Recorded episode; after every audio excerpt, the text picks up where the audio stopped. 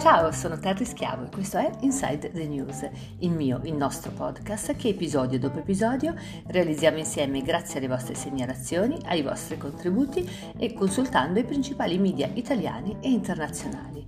Anche per questo episodio numero 42 voglio parlarvi di qualcosa di piacevole, eh, precisamente voglio raccontarvi di qualcosa di artistico.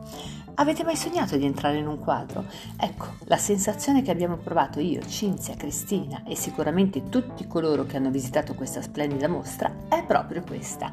Sì, perché con la Vincent Van Gogh Immersive Experience vi sembrerà di entrare davvero nei quadri e nella vita di questo grande pittore conosciuto e apprezzato in tutto il mondo.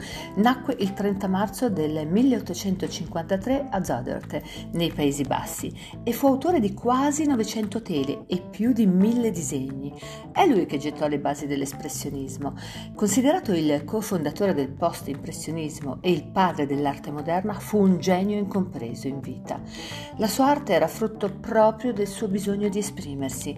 Inoltre, in pochi sanno che Van Gogh era affetto probabilmente da xantopsia, una distorsione della percezione che gli faceva vedere il mondo intorno più giallo della realtà. E questo spiegherebbe l'ossessione per il colore che caratterizzava i suoi quadri 嗯。E quindi l'utilizzo ossessivo del giallo cromo.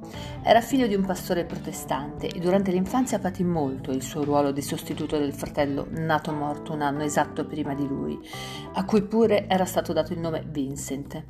Il piccolo Vincent fu un bambino solitario e frequentò la scuola in modo molto irregolare finché a 15 anni non l'abbandonò definitivamente. Da adolescente sviluppò un carattere difficile, una personalità mutevole e instabile.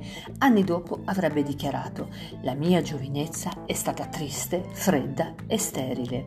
Ma il resto non ve lo racconto, vi invito a scoprirlo da voi al Lampo Scalo Farini, il più grande dei sette scali ferroviari milanesi.